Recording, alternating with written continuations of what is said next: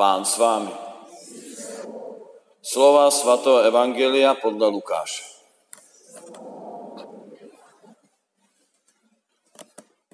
Ježíš řekl svým učedníku, stáhnou na vás ruce, budou vás pronásledovat, vydávat synagogám, na a do vězení, budou vás předvádět před krála a vladaře pro mé jméno. To vám dá příležitost k svědectví. Vezměte si tedy k srdci toto. Nepřipravujte se předem, jak se hájit. Vždyť já vám dám výmluvnosť i moudrosť, ktoré nedovedou odolat ani odporovat žádní vaši protivníci. Budete zrazováni od vlastních rodičů a sourozenců, příbuzných a přátel a některé z vás usmrtí. Budete pro mé jméno ode všech nenávidení, ale ani vlas z hlavy se vám nestratí. Vytrvalostí zachránite svou duši. Slyšeli sme slovo Boží.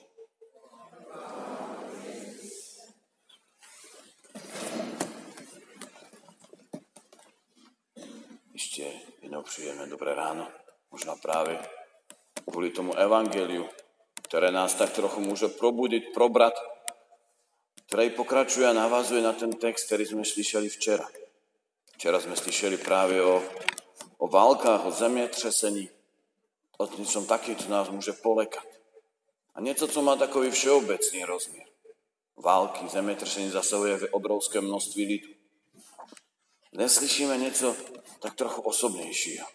Niečo, co sa nevztahuje už na všechny lidi, ale práve na nás, křesťany. A čo sa nás hodne dotýka. Jo, i v dnešní době je hodně křesťanů, kteří zažívají pro následování.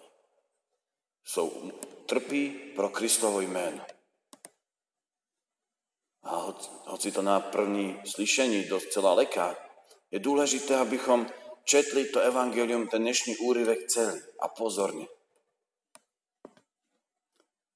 Protože hoci sú to Kristová slova, ktoré nás môžu polekať, taky tam zazníva práve nepřipravujte se předem, jak se, jak se hájit. Vždyť ja vám dám výmluvnosť i moudrosť, ktoré nedovedou odolať ani odporovať žádní vaši protivníci. A závěru úryvku sme četli, ale ani vlas hlavy sa vám nestratí. Vytrvalosti zachránite svou duši. A práve tie dve posledné viety nám říkajú niečo o Boží péči, o Boží starostlivosti, ktorá, ne že by tým Ježiš mínil niečo o našich vlasech, ale míni a vyjadřuje, jak je detailný, jak je poctivý a starostlivý do posledného detailu, do posledního vlasu na našich hlavách. Se o nás stará a pečuje. Jak sa naozaj nemáme čeho báť. A to nejen po tej našej stránce racionálne, když uvažujeme, častokrát sa připravujeme dopředu, jako situácia bude, na, jaká situácia nastane, jak zareagovať, aby to bylo co nejlepší.